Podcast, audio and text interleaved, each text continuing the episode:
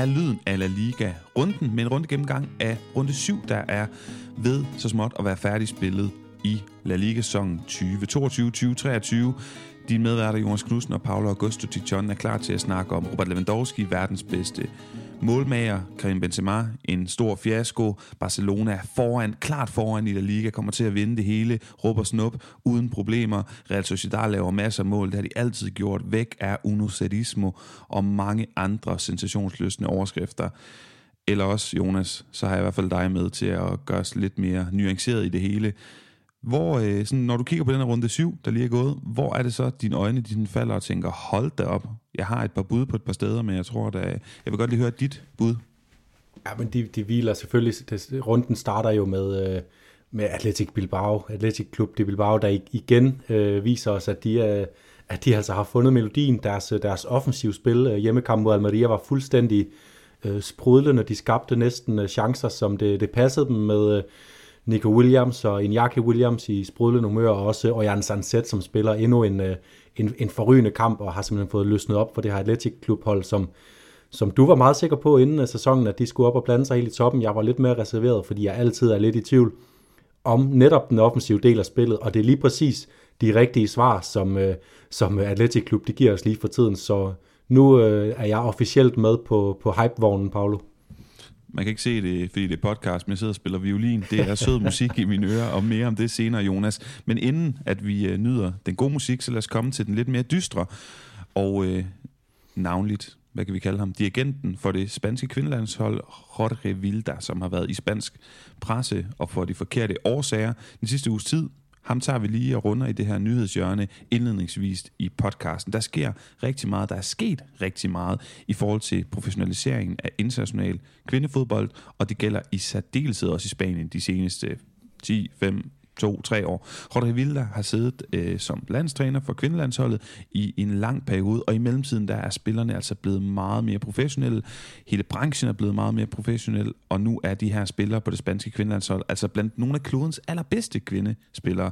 Og nu her i ugen, der er gået, der har 15 spillere sagt, at de ikke ønsker at blive udtaget. Og det er ikke bare 15 tilfældige, det er 15 spillere, der plejer at være sådan fast inventar på det spanske kvindelandshold. De har sagt, at vi ønsker ikke at blive udtaget, vi savner forandring. De antyder, at Jorge Vilda han ikke er dygtig nok, og at det er en, der, der hersker en form for uprofessionel aura omkring kvindelandsholdet, der ikke står mål med spillernes ambitioner og niveau. Jonas, kan du ikke lige tage os lidt igennem den her sag?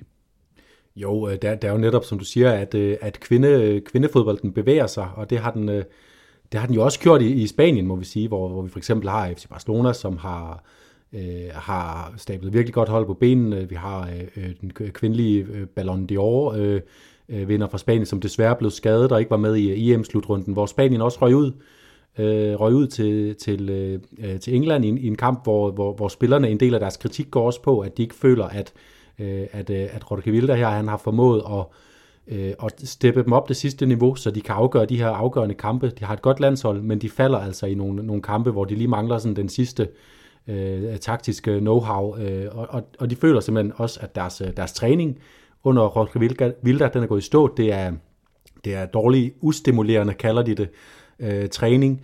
Øh, og, og dertil så er det her faktum, at de øh, seneste fik lov at, at spille deres kamp ude i Øh, øh, Las Rosas ude i, øh, i øh, den, den spanske fodboldforbunds øh, fodboldby på et stadion med 1500 tilskuere. Det sker altså i en tid, hvor vi har haft øh, næsten 100.000 tilskuere på Camp Nou, og hvor der har været øh, udsolgte stadions i, til EM i England. Der er øh, udsolgte stadions i den engelske Premier League nu.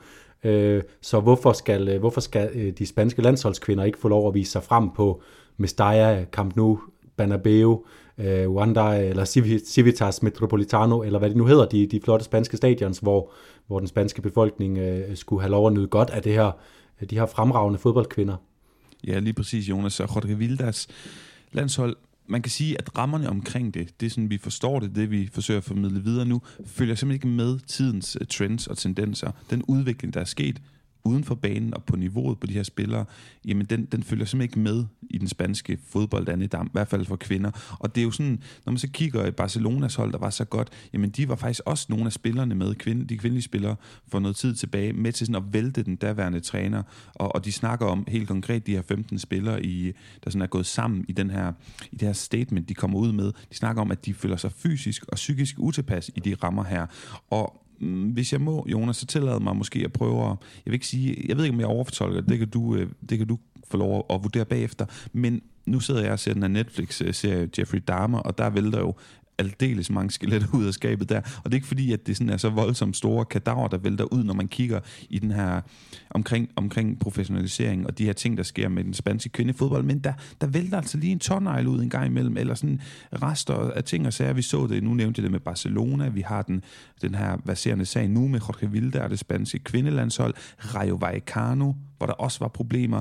Der sker også nogle ting med, sådan, at de måske føler, at de bliver talt ned til, og der er noget seksualisering i forhold til de her kvinder. Så jeg kan ikke lade være med at, at kigge over på Luis Rubiales også, hvis jeg kan få lov at tage den vinkel. Nej, og, og, og, og det er jo både i den her sag omkring, har han, øh, har han, været, øh, har han og fodboldforbundet været, øh, været proaktiv nok til at sikre de bedste forhold omkring landsholdet, og, øh, øh, men øh, så kommer det jo også i kølvandet på, at der har været den her øh, professionalisering af øh, Liga Feminina, øh, øh, hvor at øh, det spanske fodboldforbund så ikke har formået at lave en, en ordentlig aftale med øh, de dommere, som skal dømme øh, den her professionelle kvindeliga. Øh, og, øh, og de her dommere, de kræver selvfølgelig, at hvis de skal dømme i en øh, professionel kvindeliga, så skal de også have de samme professionelle vilkår og, øh, og forberede sig under og, og dygtiggøre sig som dommer, som de dommer, der dømmer i den spanske øh, herre øh, La Liga. Øh, og, og, og de var ude at strække øh, noget, som så er blevet løst på en måde, men det viser igen, øh, også over for de her spillere, som er på det spanske landshold, at det bliver ikke taget alvorligt nok fra øh, Rubiales og, og fodboldforbundet. Ja, men du har fuldstændig ret. Der er ikke noget mere spansk end patatas bravas, og så strække lige når sæsonen går i gang. Så bare lige for at supplere dig og tage lytterne i hånden, til dem, der ikke ved det, Jorge Vilda sagen her med landstrænerne og 15 spillere, er fra seneste uge. Det er helt nyt og brandvarmt. Og så i starten af sæsonen, da første runde skulle til at gå i gang, jamen i håbløs dårlig timing lige før runden går i gang, så melder man ud, jamen vi spiller ikke, fordi dommerstanden strækker. Og Jonas, lad mig så lige fortsætte den her Rubiales ting. Altså vi ved, at det er, det er præsidenten for det, ikke for Ligaforbundet, Javier Tebas, men for det spanske fodboldforbund, som jo også har kvinderne indover. Og, og hvorfor er det, han er sådan lidt en speciel figur?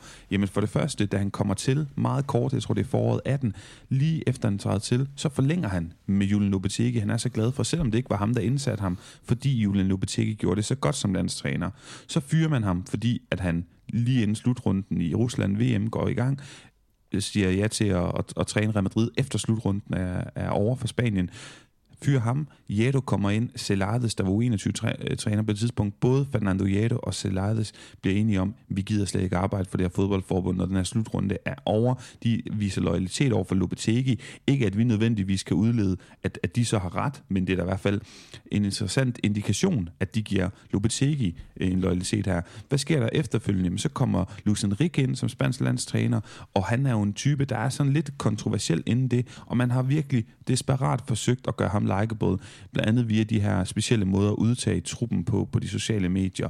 Der var Robert Moreno fadesen, hvor han siger, øh, da, da Luis Enriquez datter på tragisk vis bliver syg og senere omkommer, at han som assistent øh, træder til, og da bagefter, da Luis Enrique kommer tilbage, siger han, jeg er klar til at dar un paso al lado, og ikke at der altså, jeg er klar til at tage et skridt til siden, mellem linjerne skal forstås og være hans assistenttræner igen, men ikke at, at, at, at komme helt ud af det her setup, og det ender han jo så med. Vi har Javier Tebas-krigen, Jonas, du husker det, øh, Javier Tebas, der siger, vi vil spille La Liga i Miami, så siger så siger øhm, Rubiales, det kan du lige glemme, men Saudi-Arabien og Supercopa, det er en god idé. Og senest jo altså afsløringerne i pressen, hvor, han, øh, hvor man har tilgået hans WhatsApp-beskeder, den her præsident Rubiales, hvor han snakker om Supercopaen, der kan give ham penge ned i lommen, give Piqué penge ned i lommen, Real Madrid og Barcelona, forsøger man sådan at favorisere, at de altid er med. Der er tvivl omkring, hvordan han bruger fodboldforbundets penge privat i forhold til lejligheder, logering, rejser. Altså virkelig en, ja, hvad skal vi kalde det, kontroversiel type for at sige det mindste. Ja, og, og, og det har været den altoverskyggende. Øh, alle de her øh, enkelt øh, sager, du nævner, øh, de, har, de er, er sket øh, med jævne mellemrum, som har bragt hans øh, karakter i fokus, men sådan det alt øh, der, der hæfter sig ved ham, det er netop også den her krig med Javier Tebas, og som, øh, og som øh, ja, altså det, det er svært at sige, hvor meget det har skadet spansk fodbold endnu, men det har i hvert fald potentiale, potentialet til at, at bremse spansk fodbold i sin udvikling, hvis øh, det her stærke, stærke ligaforbund, som har det her øh, fantastiske produkt, som vi sidder og snakker om hver uge, som La Liga er, øh, hvis de ikke kommer ens med, øh, med det spanske fodboldforbund, så, øh, så risikerer vi, at, at, at der er nogle udviklingstrin, der ikke bliver taget rigtigt, øh, blandt andet det her øh, med øh, Supercopa i Saudi-Arabien, som øh, faste lyttere af det her program, program godt kender, øh, kender min holdning til, øh, at øh, det, det har jeg ikke særlig meget lyst til at se. Øh, så så det, der sker bare nogle, øh, nogle rigtig dårlige ting i, øh, omkring Luis Rubiales som person, og, øh, og det er nok ved at være der, hvor man har, har mest lyst til, at, at der kommer en mere rolig karakter ind, så vi kan få, øh, få lidt mindre støj omkring det, det, de spanske fodboldlandshold og forholdet til La Liga, og, øh, og så igen få nogle spanske landshold i øvrigt, der, der konkurrerer helt med frem til, øh, til det til afgørende, fordi vi, vi har stadigvæk ja, vi har stadigvæk talentmassen og kvaliteten, både på det spanske landshold, og, øh, både på herresiden og på kvindesiden, til at kæmpe med om titlerne, så, så det, det vil bare være, være dejligt at se noget, noget ro i spansk fodbold øh, i den kommende tid, i modsætning til de sidste ja, fire år i hvert fald. Mere ro, mindre polemika, mindre på styr. Jonas, du har skudt øh, et par timer den her optagelse her formiddag, og øh, det har givet mig tid til at sidde og lege lidt med nogle breakers. Vi havde en lytter for et par uger siden, der spurgte ind til, om øh, hvad de her breakers betød. Nogle af dem er på spansk og sådan noget. Så jeg har fundet et par nye breakers frem, og det er ikke fordi de gamle ikke også kommer i rotation, men øh, jeg synes, du skal have lov at vælge, om vi skal høre lidt fra Gattuso nu, eller fra Atletic Clubs øh, one-man band Orsay. Uh, og sej tager vi med. Også uh, jævnfør min, uh, min indledende det, uh, ros til Atletic Klub. Mit uh, knæfald for din pointe. Her kommer Orsay og de her spillere i førsteholdstruppen af det her fantastiske baskiske hold, som jo har lavet band, og så synger de endda på engelsk, så dem burde øh, de fleste af lytterne kunne forstå. Den kommer her, og bagefter en runde gennemgang.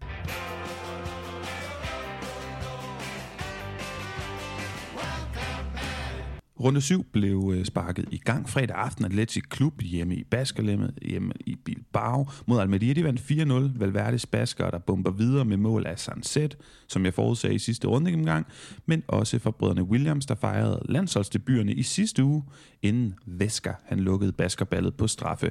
Lørdag fik vi Cardis mod Villarreal 0-0. Kampen mellem de to gule ubåde i spansk fodbold endte målløst, da ingen af holdene holdt sig oven vande. Høhø. Ruben Alcaraz, han var god for Cardis. El Comandante kunne have været god for Villarreal, hvis bare under Emery vil bruge ham noget mere. Og så savner jeg også Arnaud Danjuma. Retafe Valladolid 2-3, to mål af Sergio Leon, Oscar Plano, Borja Mayoral og Damian Suarez scorede også en enkelt hver. Selv sagt, i den her hyldest til spansk fodbold, de her to mandskaber leverede med flot offensiv fodbold og mål i massevis, og der blev du overhovedet ikke overrasket, Jonas, da du så den her kamp. Jeg var øh, stensikker på, at du Lensen, så derfor valgte jeg øh, ikke at se den, fordi at, øh, det, det havde jeg noteret, at, at det kunne jeg snakke om målorgiet i, øh, i Retaffe. Sevilla Atletico Madrid 2-0 til gæsterne Simeones mandskab der øh, vinder med mål af Llorente og Morata. Marcos Llorente satte nok måske sidste søm i kisten på sin gamle træner. Han havde jo faktisk i Real Madrid øh, Lopetegi som træner i sæsonen 18-19, og Lopetegi brugt stort set aldrig Marcos Llorente. Lidt hævn der. Mallorca Barcelona 1-0 til Barcelona på øh, ferieøen. Mål Lewandowski. PT Barcelona rækkens bedste nier. De har rækkens bedste målmand, og de har rækkens bedste placering.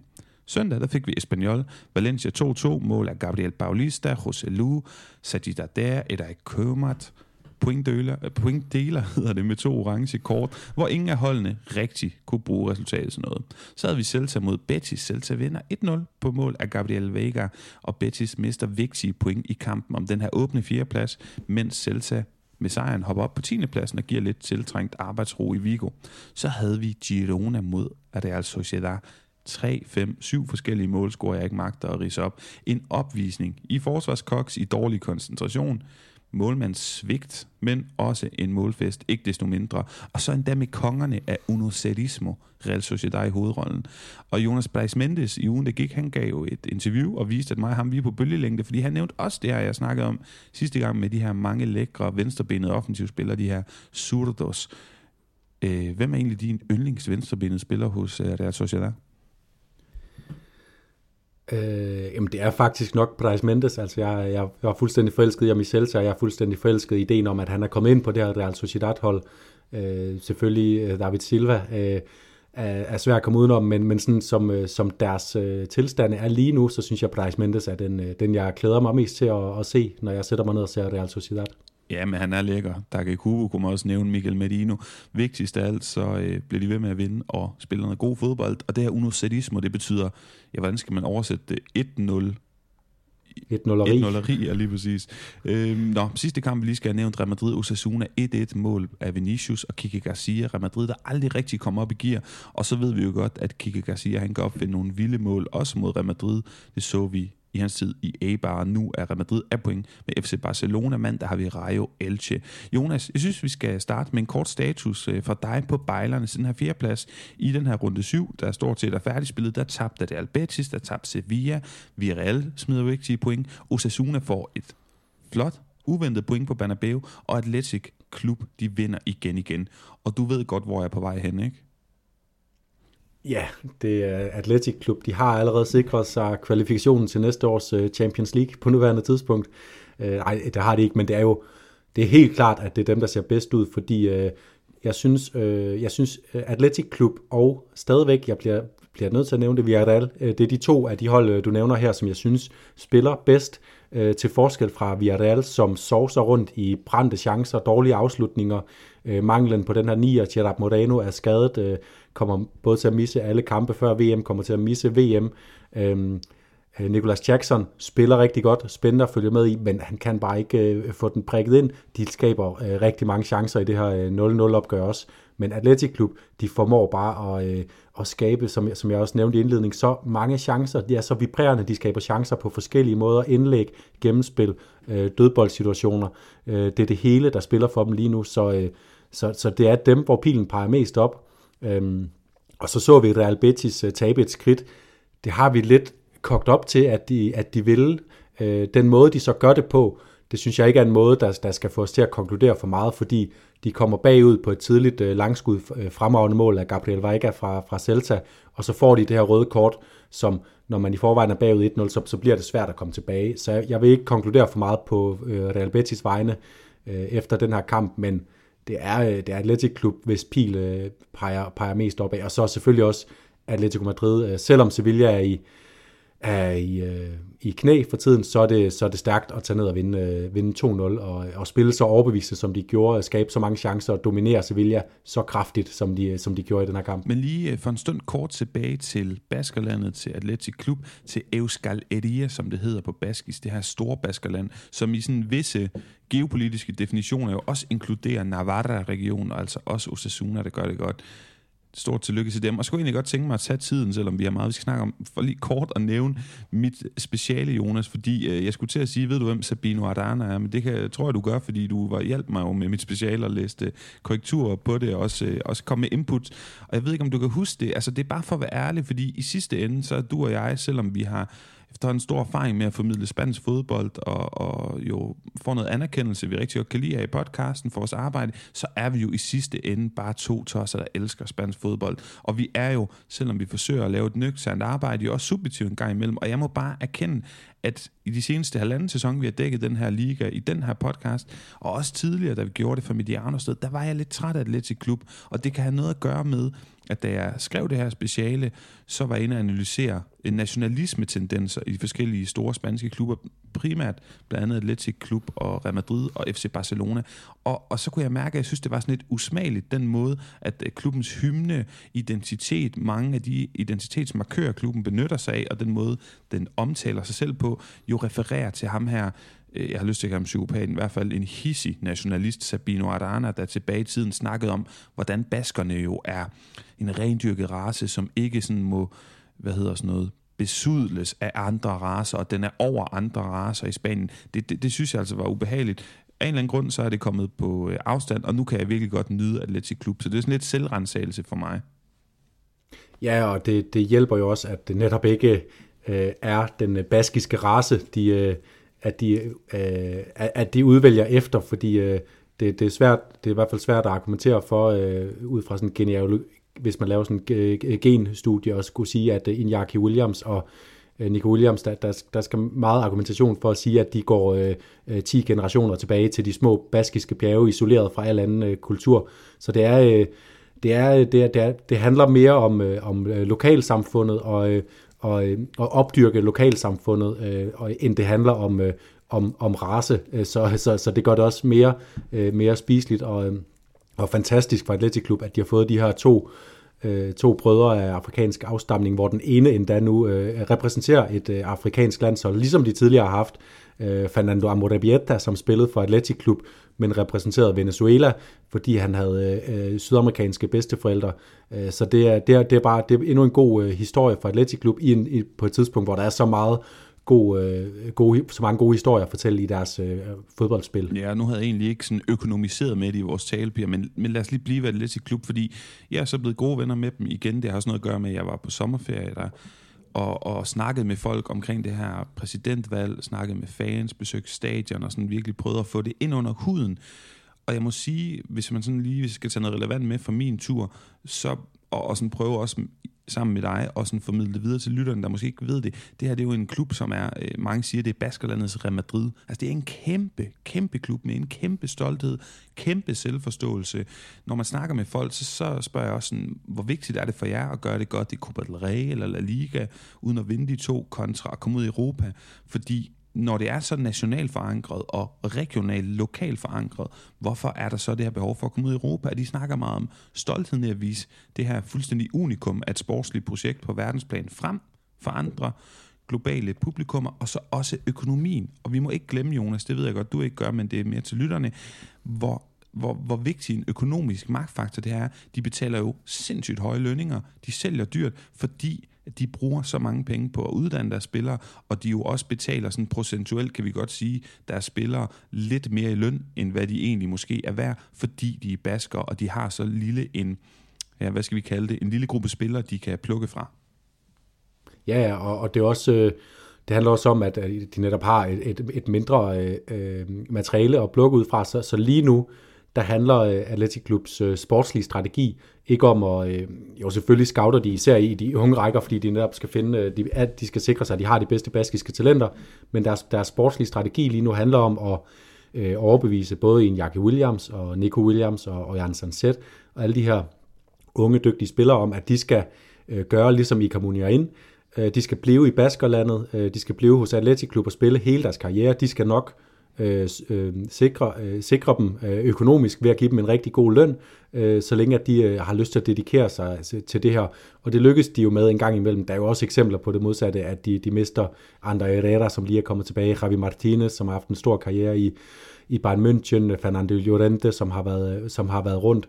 Øhm, men men det, er, det er det, som, som, som de så kan tilbyde i stedet for. Det er netop den, den store øh, lønpakke og også stoltheden ved at være en del af Athletic Klub, og håbet om måske at kunne være, øh, være øh, med i det kul af baskiske spillere, som bringer øh, øh Klorien tilbage, som vi øh, som de sidst havde for alvor i, øh, i 80'erne. Og en afsluttende bemærkning herfra, igen for at tage lytterne i hånden, dem der ikke måtte vide det, Athletic Klub er den eneste medlemsejede klub sammen med Real Madrid og, og Barcelona i ja, La Liga i Primera Division, og det er den eneste... Og Osasuna. Ja, selvfølgelig Osasuna. Og det er den eneste sammen med Real Madrid og Barcelona, der aldrig har rykket ned. Det er jo helt vildt, når man kigger på de, hvad kan vi kalde det, omstændigheder, som, som de jo har omkring uh, kun at bruge baskiske uh, spillere.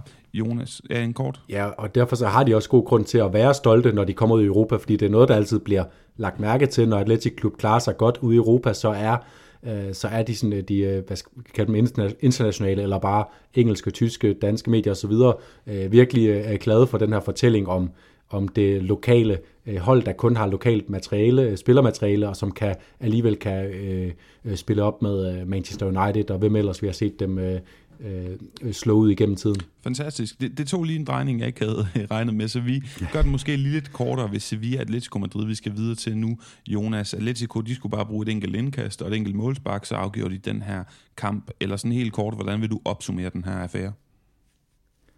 Øh, ja, det, det, det synes jeg er godt, man kan sige. Øh, det, er, det er jo bare et, øh, et Sevilla-hold, som... Øh, som igen har bolden rigtig meget.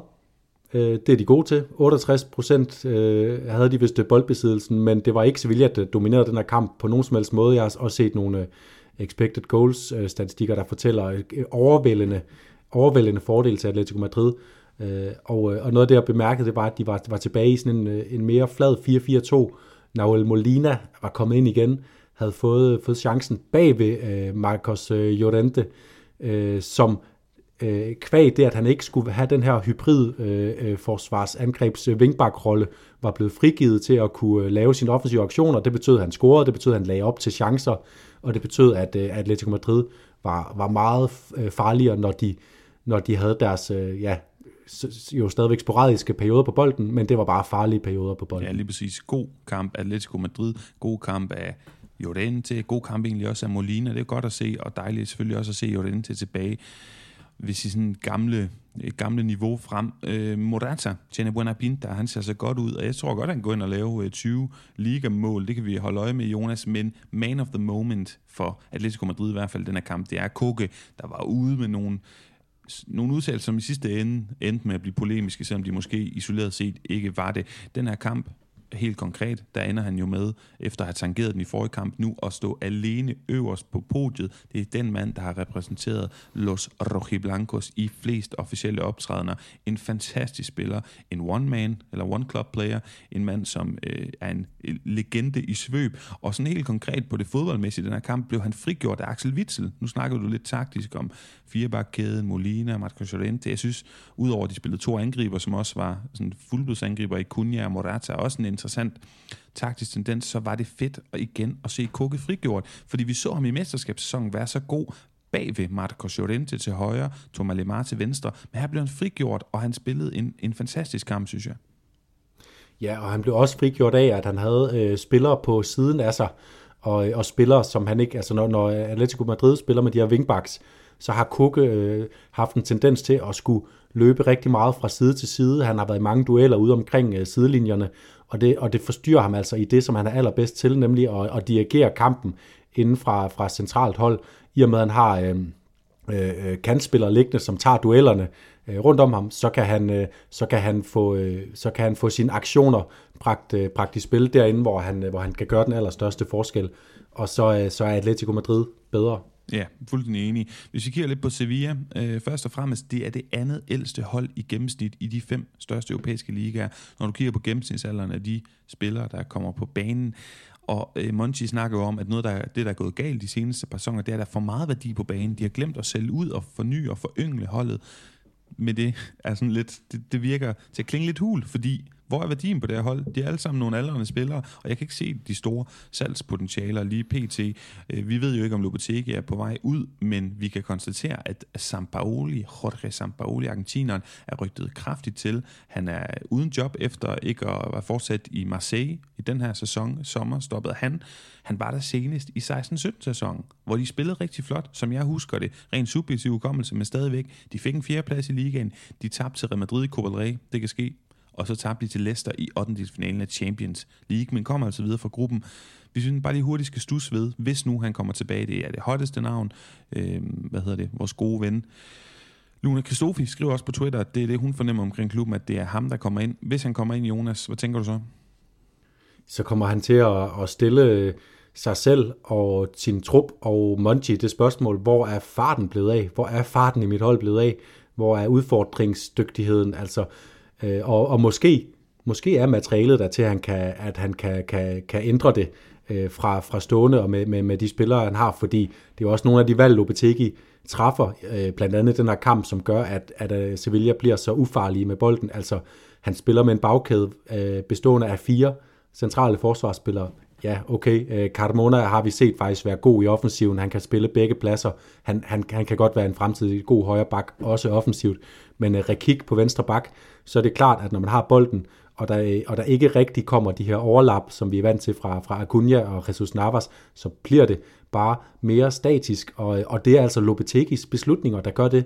Der er ingen grund til, at han ikke skulle kunne starte med øh, Alex Tejes på den ene bak, eller øh, Navas eller Montiel på den anden bak. Det er, det er, det er beslutninger, Lopetegi træffer, og, øh, og jeg synes bare, det, det bliver ved med at, at skrige til himlen, at han ikke prøver at at ruske lidt op i koncepterne omkring sit hold, når det så tydeligt og i så lang tid ikke har fungeret. Ja, og Dolberg og Delaney, der fra start efter at være involveret i hver deres mål for det danske landshold øh, i ja, midtugen, eller søndag var det jo, mod Frankrig før den her, øh, den her kamp. Deres udsigter i de kommende måneder bliver spændende at holde øje med. Jeg er stadigvæk fortrøstningsfuld, fordi jeg fornemmer, at, at Sevilla-fans de hungrer efter noget mere energi, noget mere power og dynamik på det her hold. Man kigger ud på Sanchez Pizjuan, de slår knister, folk er, er passionerede, men også frustrerede, og det synes jeg begge bidrager med. Dolberg med sådan en flot træk, udenom en Atletico forsvarsspiller. Han har det jo i sit spil, og Thomas Delaney, jeg har sagt det før, jeg siger det igen, hvor vil jeg gerne se ham i en dynamisk doble pivot nede på den defensive midtbane, sammen med Joan Jordan. En sidste bemærkning for dig, Jonas. Ja, det, det skriver netop også til himlen, at i øh, kampen før landskampspausen, der var Delaney sendt på tribunen, øh, og så er der noget, der tyder på, at øh, Lopetegi har set Øh, Øh, Danmarks kamp mod Frankrig, hvor han øh, sammen med, med Christian Eriksen og Pierre Emil Højbjerg fik pillet pynten af Kammervingar og øh, Tchouameni, øh, fordi så går han direkte ind i startopstillingen, og det, og det vidner også om en, en Lopetegi, der, der famler lidt, når han på den måde øh, rutscher rundt mellem, mellem beslutningerne, og, og endda så øh, i så markant grad, at man går fra tribunen til, til, til startopstillingen. Det er, ja, det er bare mystisk. Jeg håber, det er øh, øh, tegn på, at han vil, vil give Delaney øh, mere chancen, for jeg er også enig i, at, at hans, hans dynamik, hans, øh, øh hans øh, arbejdsgiver, men også øh, øh, gode timing øh, i sit spil, øh, kan komme Sevilla til, til gavn og sætte mere tempo i det, først og fremmest, som bare er det, de sukker efter. Tempo. Ja, fuldstændig enig. Jeg ved ikke, om hvis vi hopper til Barcelona med overkamp, der var mere tempo i, i den kamp. Barcelona vinder kampen, taber faktisk den her lidt abstrakte duel og dyst om expected goals. Det er måske et udtryk for, at det her var en sjælden off-day for Chavis tropper. Jeg ved det ikke. Jeg synes, det er interessant at kigge på, at øh, Lewandowski han har scoret 12 mål i sæsonen for Barcelona. Det er fantastisk. Der er ingen, der betvivler hans niveau, men der er ingen andre offensivspillere, og de har jo meget kvalitet på de andre offensive pladser. Ingen af dem har scoret mere end to ligamål i de her første øh, syv kampe eller det er faktisk to mål over alle. Det er jo syv ligakampe, det er også to Champions League-kampe. Det er ni kampe. Ikke nogen, der har scoret mere end, øh, ja, end, end to mål. Jonas, hvem, øh, hvem, kan du ikke lige prøve sådan at, at, at rangere de offensive spillere? Hvem, hvem, lever, hvem leverer ikke lige nu op til niveau?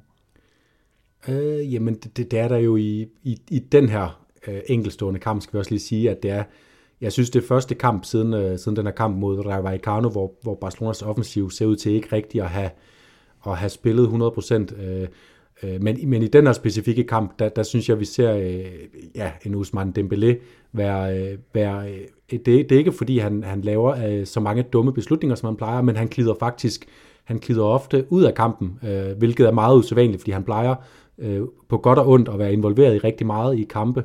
Øh, og så synes jeg, at Ansu Fati, han ser... Øh, han ser ud, han får iver sig sådan lidt, han vil gerne, rigtig gerne, øh, og det kommer til at vække lidt mindelser om, øh, om Vinicius for, for to år siden, han vil hele tiden gerne afgøre tingene øh, selv, og så løber det lidt ud i sandet for ham, fordi det bliver, for, øh, det bliver øh, lagt op på et for højt niveau, og det bliver, øh, det bliver for nemt at gennemskue, at han gerne vil ind og udfordre og søge afslutninger selv. Øh, Øh, så jeg synes egentlig, at de to, som får chancen fra start, de, de, er, de, de plejner i den her kamp.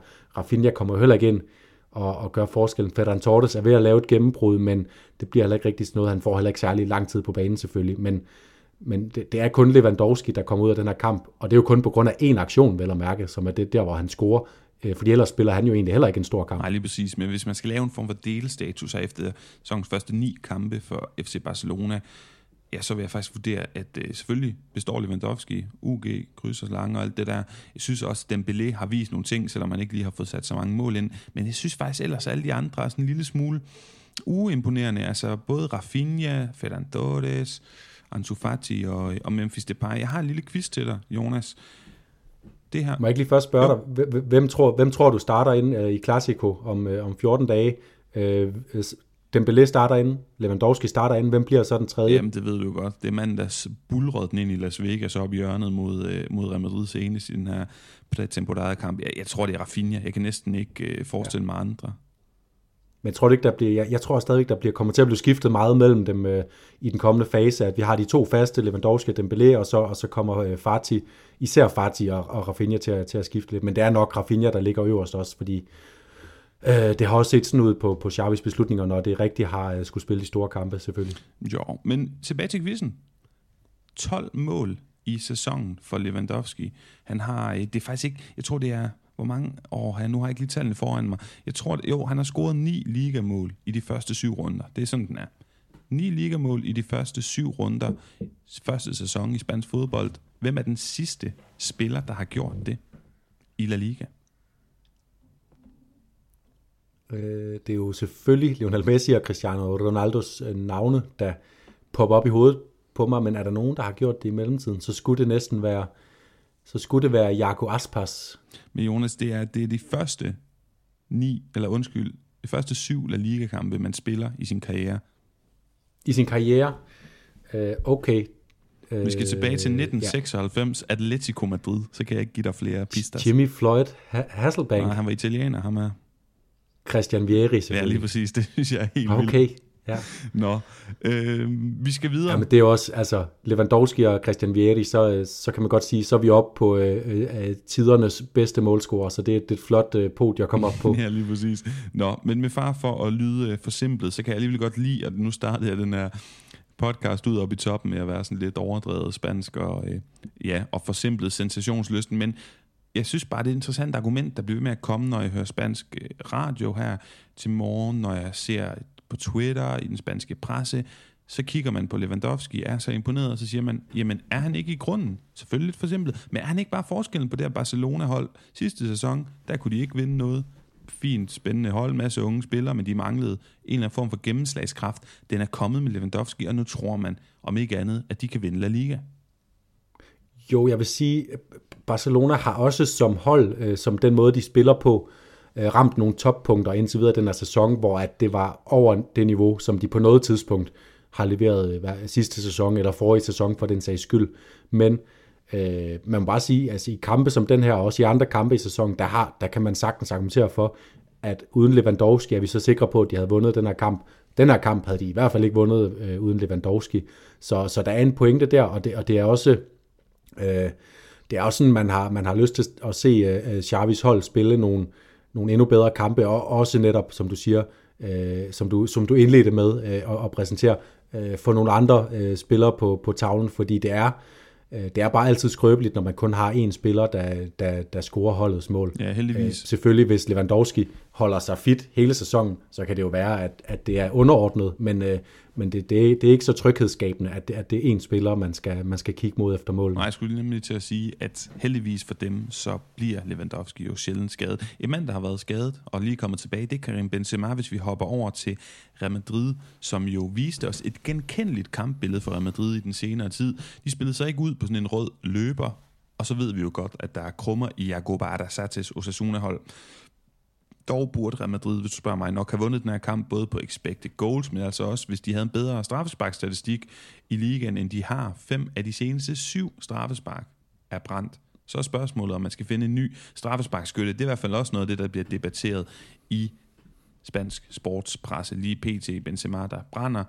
Øh, et par andre nombres propios, altså nogle af de her navne, man, man kan slå ned på. Jeg synes, Rydiger, jeg har en tanke om, igen, jeg er ikke fodboldtræner, jeg er ikke Chelsea-ekspert, men Rydiger, måske har han svært ved at bevare koncentrationen på det her Real Madrid-hold, fordi kampene i lange perioder ikke foregår tæt omkring ham, som jeg måske mere forestiller mig, at de gjorde i Chelsea, mere dynamisk hold. Jeg, jeg synes, han kan virke sådan til at falde lidt ud i kampene, fordi i 90% af tiden, der skal han bare stå og kigge eller spille bolden på tværs.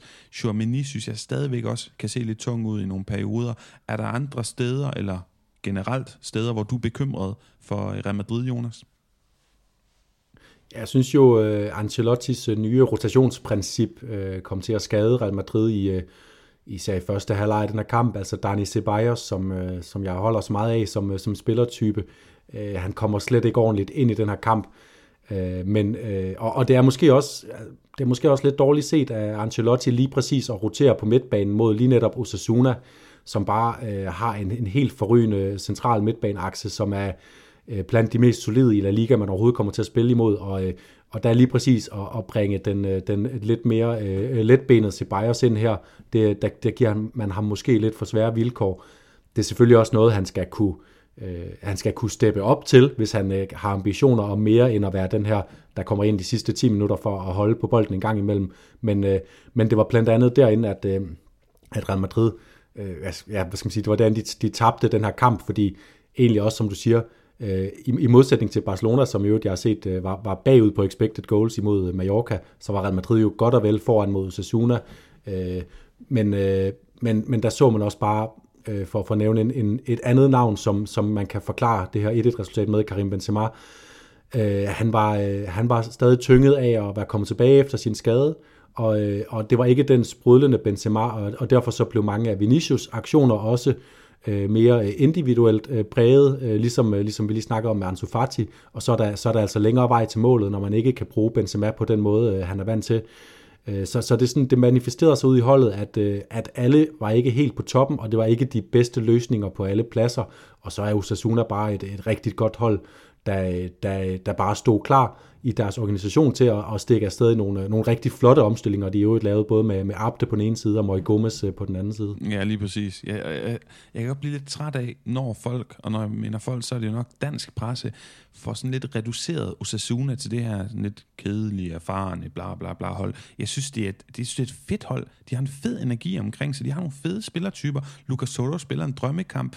Jon Moncayola. Grunden til, tror jeg, at Moy Gomez gik meget ind midt i banen, selvfølgelig skabe overtal midt på banen, være mere robuste derinde, men også fordi, for mig at se, at Jon Moncayola sådan lidt en Fede Valverde-klon. Selvfølgelig ikke lige så dygtig, men sådan en miniatyr, der også godt kan komme afsted i nogle raids derude på højre kanten. Det fik han så ikke gjort så meget i den her kamp, men der er nogle kommentatorer, der undrer sig over det. Det kunne i hvert fald være en, en forklaring, men Osasuna er et fedt hold, de gør det fantastisk. Det har vi snakket om. Jonas, lidt tilbage til Real Madrid, synes det var interessant at se, i hvor høj grad David Alaba i, i fase 2 og 3 af spillet indtager den her venstre bak i stedet for Falamandi, som jo godt nok ikke bidrager meget offensivt, holdt da helt op. Øh, jeg synes, det var interessant der med Rydiger spiller i stedet for Militao. Jeg synes, Militao er bedre på bolden, det må jeg indrømme. Lige snart han kommer ind, så sender han bare Vinicius afsted i nogle fuldstændig millimeter præcise lange afleveringer. Ja, jeg ved ikke rigtig, hvad der mere er. Jo, Chomini, når Kroos øh, spiller sådan en kamp og går ned bagerst på midtbanen og sætter sig centralt og bygger spillet op,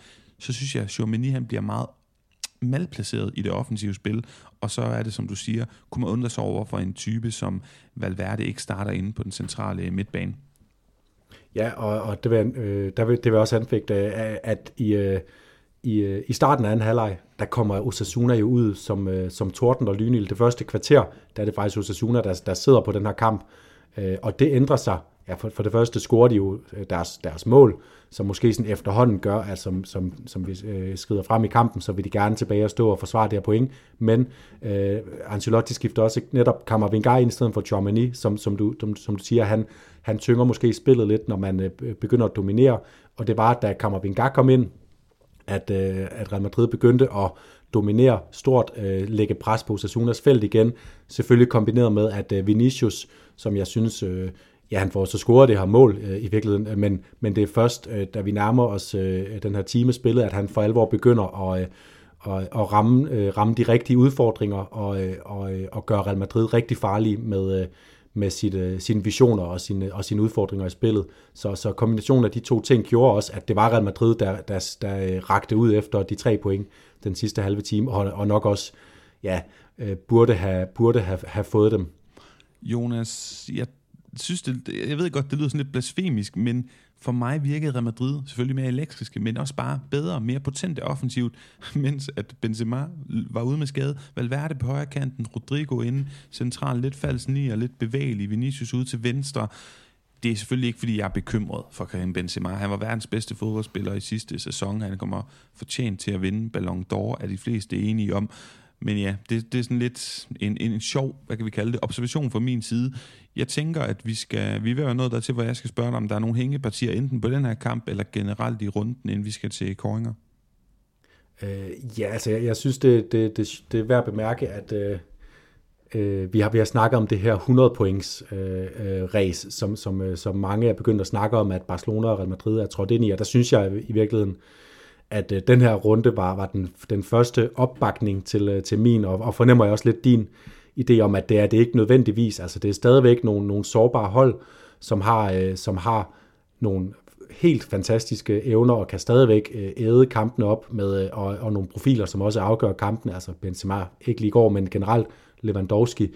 Men, øh, men det er stadigvæk nogle hold, at alle hold i La Liga alle hold i La Liga kan bestræbe sig på at gå ind og hente point mod de her to klubber stadigvæk, fordi kvaliteten i La Liga er blevet, blevet bedre bredt set, og, øhm, og Barcelona og Real Madrid, de er altså stadigvæk ikke de er ikke oppe på Guardiolas, øh, øh, øh Mourinhos øh, øh duelskab der i starten af, af tierne. Det, det niveau er de, er de ikke oppe, sådan, når man ser hele deres hold, hele deres udtryk. De har deres, øh, de har deres spillere, som, øh, som er oppe på det øverste niveau, men øh, ja, de, de, er, de er sårbare. Lige nu, med de snit, de har nu, så står de jo til at få 103 point hver. Øh, men jeg tror ikke, at de syv første kampe pointmæssigt er det, vi kommer til at se øh, resten af sæsonen. Jeg er meget, meget enig. Den sidste vigtige bemærkning, inden vi kommer til øh, sidste breaker, og så koringerne, det er, at jeg ikke, nu har vi ikke fået snakket om Valencia, men jeg sagde jo indledningsvis, at jeg har leget lidt med nogle nye breakers, så jeg synes, vi skal opsummere Valencias kamp med Gattusos røst, fordi det er sådan, nogle gange er de rigtig gode, andre gange er de ikke så gode, så ved I nok, hvad jeg snakker om. Breakeren, den kommer her. Sometimes may be good, sometimes may be shit. Jonas, vanen tro, så starter vi med El Detallazo de la Jornada. Jeg har nedfældet et par stykker. Jeg synes, Damian Suarez mål for Getafe er virkelig flot. En flot afslutning, et rigtig flot opspil. Det er Domingo Duarte. Jeg troede, det var Xabi Alonso eller et eller andet, der lagde den aflevering. Helt perfektet bold, øh, hvad hedder det, vægtet bold der ligger perfekt i Damians løbebane. Han tager nogle Og jeg troede, det var Messi, der afsluttede. ja, lige præcis. Han tager nogle træk, den gode Damian, holder momentum, afslutter frægt, sådan lidt halv lop, halv ydersideskrue. Det er en af kandidaterne for mig. Så er der ham af Edai Kømerts kolde kasse. Forestil dig lidt, jeg ved godt, nu snakker jeg til lytterne, ikke dig, men dem, der ikke har set det. Forestil dig, at du sådan vil løfte en fodbold op i en basketballkurv, Udover at det her det var lidt mere kraftfuldt, og så var det 30 meter fra målet, og så sad den helt op i hjørnet på et 11 meter mål. Altså, det, det gav på ingen måde mening. Rodrigo Riquelmes langskudsperle skal vi også hæfte os ved. Lewandowski, det er bare et fuldstændig uhyggeligt knastørt mål, han scorer. Og Kike Garcia, vi har jo set ham før, for ikke bare lave de her vanvittige mål i perioder. Hvem har du hæftet dig ved? Jamen, jeg synes, øh, jeg synes Kike Garcias øh, mål var, var fuldstændig vildt, også fordi Øh, Øh, det er sådan en af de der situationer, hvor man ser, øh, det er jo en, det er jo en fin bold, der bliver, bliver spillet ind fra, fra Unai Garcia, men det er sådan en situation, hvor man sidder og venter, okay, kan han vinde duellen, kan der komme noget nedfald, øh, der er spændende, og så, og så får han bare dirigeret den op, og det er sådan et, det er sådan et moment i kampen, hvor, hvor, hvor det lige giver sådan en what? Gik den, kunne han få den dirigeret den vej og overraske Lunin, og som, som Morten Brun også sagde, jeg er ikke sikker på, at Courtois havde, havde, øh, havde nappet den der, fordi at afslutningen kommer så overraskende, og så præcist endda med, med ryggen til mål, så meget flot, men jeg kunne ikke lade være med at finde det lidt charmerende, at øh, øh, vi har jo de her navnebrødre til, til argentinske magikere, Aymar kom ind i, i kampen mod Real Madrid, og så øh, Riquelme, han lavede altså øh, fra en position ude til, til i venstre side, så laver han en øh, tunnel med træk ind i banen, og så banker han bare op i hjørnet. Og, og det er jo altså den unge Riquelme fra, fra Girona, men det lignede noget, som Juan Riquelme, øh, den store legende, kunne have lavet. Så, så, så den er jeg lidt fristet af, men jeg synes, det som imponerede mig mest, det var altså Damien Suarez, at, at han kan afslutte på den måde, altså den her øh, spiller, som vi primært kender for at være lidt for meget op i det røde felt, få lidt for mange øh, kort og slå lidt for mange indlæg, der havner øh, hos øh, alle andre end hans øh, angrebsspillere øh, at han afslutter med den kølighed på et perfekt udført kontraangreb, det havde jeg ikke set komme. Så jeg er næsten fristet til at, at, at tage chancen og give en rundens til Tajasto til ham, for jeg tror ikke, vi får den igen. Nej, det kommer simpelthen ikke til at ske igen. Jeg har faktisk også noteret ham med fed skrift blandt mine kandidater slash. Giv den til ham. Han udgør bare en fed højre side latinamerikansk der med den gode Arambardi også. Og så har vi slet ikke fået nævnt, at Ritavio, apropos dårlig straffesparkstatistik i Real Madrid, skal lade være med at lade en, en national ikke sparke straffespark, fordi han brænder dem. Nå, Hugon de la Jornada. Jeg synes, den er lidt billig til salg. Måske. Jeg glæder mig til at høre dine kandidater i den her runde. Oscar Plano laver to for, øh, for Valladolid. Selvfølgelig rigtig fint og flot med tre point til dem. Alexander Sørlot, tredje kamp i streg. Han scorer mål for Real Sociedad. Og lidt sjovt, fordi jeg tror, vi havde samme fornemmelse, dig, du og jeg, Jonas, og nok også mange andre, da vi så ham sidste sæson. Spændende. Vi kender ham fra dansk fodbold. Sikkert powerhouse gode sensationer, gode fornemmelser omkring ham, men jo en dårlig statistik, scorede slet ikke nok mål. På den måde var han jo ikke en udpræget succes i spansk fodbold sidste sæson, men genvalg til ham, nyt lån, og det ser meget bedre ud allerede nu. Så han er også et, øh, et bud på en Rugon, og så Nico Williams, jeg også bare synes er en, en fabelagtig spiller for tiden. Ja, øh, Nico Williams, eller Iñaki Williams, eller Ojan Sanset er faktisk tre øh, af mine varmeste kandidat, kandidater. Jeg vil også nævne Marcos Llorente, som jeg synes øh, gør en afgørende forskel for Atletico Madrid i en svær, øh, ja, på papiret, øh, i princippet øh, svær udkamp øh, mod Sevilla. Var, var det jo ikke øh, Sergio Leon, der scorede to for Valladolid, og Oscar Plano, der kun scorede et? Det, eller var, det er var selvfølgelig det, rigtigt. Jo, jo. Ja, men jeg har faktisk ja. Øh, noteret mig Oscar Plano, fordi han er med i de andre mål, og fordi det er så knastørt hugget ind med det der venstre ben, tieren for Valladolid. Men du har fuldstændig ret, det er selvfølgelig den Og Sergio Leon var også med i alle mål, fordi det er også ham, der laver oplægget til Plano faktisk, så, så det kan være, at de to også er en kandidat som, som sådan samlet, øh, samlet duo. Øh, men jeg tror altså, jeg hælder til, at, at den, øh, den præstation, Atletic Klub laver, den fortjener også, øh, at, at de har rundens rugon, og øh, af de tre, jeg nævnte, så er det nok også, fordi han bare har det her fantastiske momentum. Han er talk of town i spansk fodbold. Øh, Nico Williams, den yngste af Williams-brødrene, landsholdsdebut med oplæg i en svær udkamp mod Portugal, og så kommer han tilbage, oplæg til sin bror, mål på oplæg fra sin bror.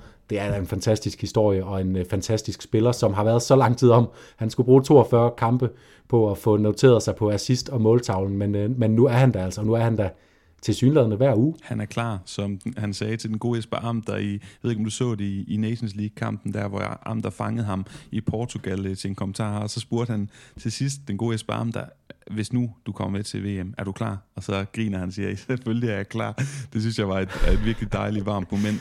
Lad os give den til Nico Williams, og så komme videre til vores øh, drente skala for den henholdsvis negativ og positiv historie i ugen, der er gået i spansk øh, fodbold. Min drente, den går til Sevilla, fordi de er med med en negativ historie for tiden. Ja, det er, jo, det er jo kort og godt, og det kan jeg kun støtte op om. Øh, jeg overvejede også at give den til Villarreal, men jeg synes stadigvæk, der er for mange gode takter til at vil, vil, vil, vil gå helt derhen endnu.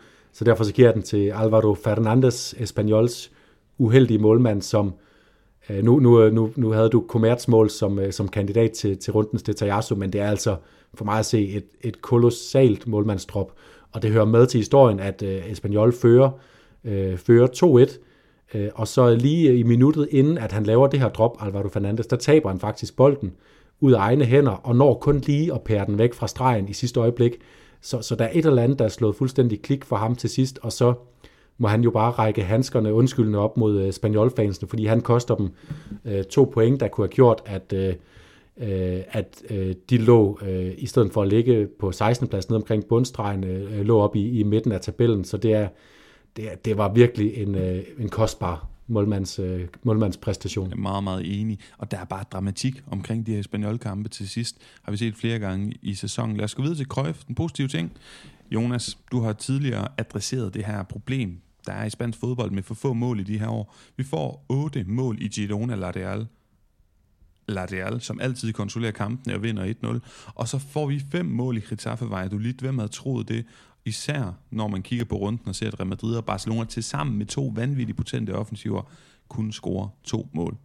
Så jeg, øh, min krøjfe er mange mål i de her sådan lidt tvivlsomme på, ja, sådan i forvejen, når man kiggede frem mod de her kampe, tænkte, det bliver nogle tvivlsomme kampe og ikke målfester, men det blev de så. Ja, og lægge så dertil, at Atletic Klub endnu en gang bare basker mål ind, som, øh, som også er noget, vi ikke er vant til, no pun intended i øvrigt. Øhm, men øh, min krøjf, den, øh, den, der bliver jeg i, øh, i øh, et af de målrige hold fra den her runde, Real Sociedad. Carlos Fernandes var tilbage i Real Sociedads trup. Han har ikke spillet siden maj 2021. Han var jo... Han var jo faktisk et, et, kæmpe indkøb for Real Sociedad, der satte på, at han skulle være at han måske skulle være deres nye store målscorer, som sådan en, ja, han er vel ikke fuldblods angriber, mere sådan hængende angriber, men en målfarlig en af, af slagsen, potentielt set. Øh, det var han ikke. Øhm, han, han kom dårligt fra land, og så blev han så skadet i, øh, i, øh, i ja, over, langt over et år nu. Han kom ind i minut 88 for Alexander Sørlot og kom dermed tilbage, og, og det kan jo være, Altså det, det snakkede vi faktisk slet ikke om, fordi han var klædet så langt ud af vores bevidsthed måske, men det kan jo være, at det er en del af deres strategi med, at de ikke øh, Øh, øh, hentet øh, flere målfarlige spillere øh, som erstatning for Isak, og nu, er, nu er de selvfølgelig også uheldige med Sadik skade og sådan noget, men det kan være i hvert fald, at han kommer ind og redder, redder øh, øh, lidt af det øh, målscoringsproblem, som Real Sociedad ja, vi i hvert fald troede, de havde indtil den her weekend. Ja, lige præcis. Interessant nok, at altså, de, de hentede jo tre angriber. De hentede jo ham her Mo Alicho og, og Sørler tilbage på lån, og så altså Umar Sadik, men med Sadik skade og sådan noget, nøj, hvor ville det være fedt. Altså, jeg har hæftet mig meget ved Carlos Fernandes i løbet af den her weekend og på Twitter og så videre, men vil ikke, kunne ikke lige finde plads til ham i mine koringer, så jeg er glad for, at du nævner ham. Om end, Jonas, det er lidt hårdt for mit nostalgiske hjerte at tænke tilbage på den sæson, han bragede igennem med lyn og torden og flotte mål for Granada i 1920-sæsonen, hvis jeg ikke husker. Ja, scorede han 17 mål eller sådan noget for dem. Det var virkelig, virkelig flot for et, øh, et, et, ja, for Granada, som jo ikke var et hold, man skulle øh, forvente. Det var alt for nemt at, at score mål for. Vi skal ud i en forudsigelse frem mod kommende runde som sidste punkt på dagsordenen, og jeg har ikke i det her programs historie endnu brugt længere tid på det, end jeg har gjort den her gang. Og det er egentlig ikke fordi, jeg sådan sidder og researchet helt vildt, men jeg sad bare stusset i kommende runde, og jeg havde simpelthen svært ved at finde en pointe. Så nu kommer den, jeg har fundet frem til, med en vis portion usikkerhed indblandet. Sevilla Athletic Club. Jeg kunne ikke få øjnene væk fra den her kamp, Jonas. Sevilla har europæisk forpligtelse. Jeg tror, altså i midtugen, at det gør, øh, om ikke andet, at de er trætte stænger, de er i dårlig forfatning, måske endda ny træner på vej. Jeg tror, at Atletic Klub de vinder, og jeg tror det kun. Jeg er altså ikke sikker, men jeg tror det. Og jeg tror godt, de kan holde nullet faktisk. Og så synes jeg, at man skal kigge på øh, nogle forsvarsspillere for Atletic Klub, hvis man er til den slags. Og så synes jeg, at man også skal købe en af deres offensive spillere. De skal også score mål for at vinde en kamp. Bedenguer kunne være det frække bud nu, hvor alle kigger på Nico, men Nico er jo det oplagte bud. Så sådan henholdsvis det frække bud, Alex Bedenguer, det oplagte, men også rigtig god bud, Nico Williams. Ja, men det er sjovt, fordi jeg har også, øh, jeg har også noteret mig, at næste runde bliver en, øh, en katastrofe for begge Sevilla-klubber. Øh, for, for det første, jeg tror, jeg, ja, jeg tror, at Atletic Klub de øh, tager til Sevilla og vinder. Øh, jeg, pilen peger i så vidt forskellige retninger. Der skal ske noget radikalt for Sevilla. De skal, skal kunne øh, øh, samle sig op til at slå Atletic Klub. Jeg havde noteret Nico Williams som, øh, som min anbefaling. Øh, og så kan jeg jo sige, at jeg har haft, øh, haft god held med at have Oscar Di Marcos som øh, mit defensive øh, input fra Atletic Klub på mit hold øh, på det seneste. Han øh, lavede en assist øh, mod Almeria, og generelt øh, bare et, øh, et sikkert kort på deres højre bak for tiden, så, øh, så ham kan man roligt smide ind sammen med, sammen med Nico Williams.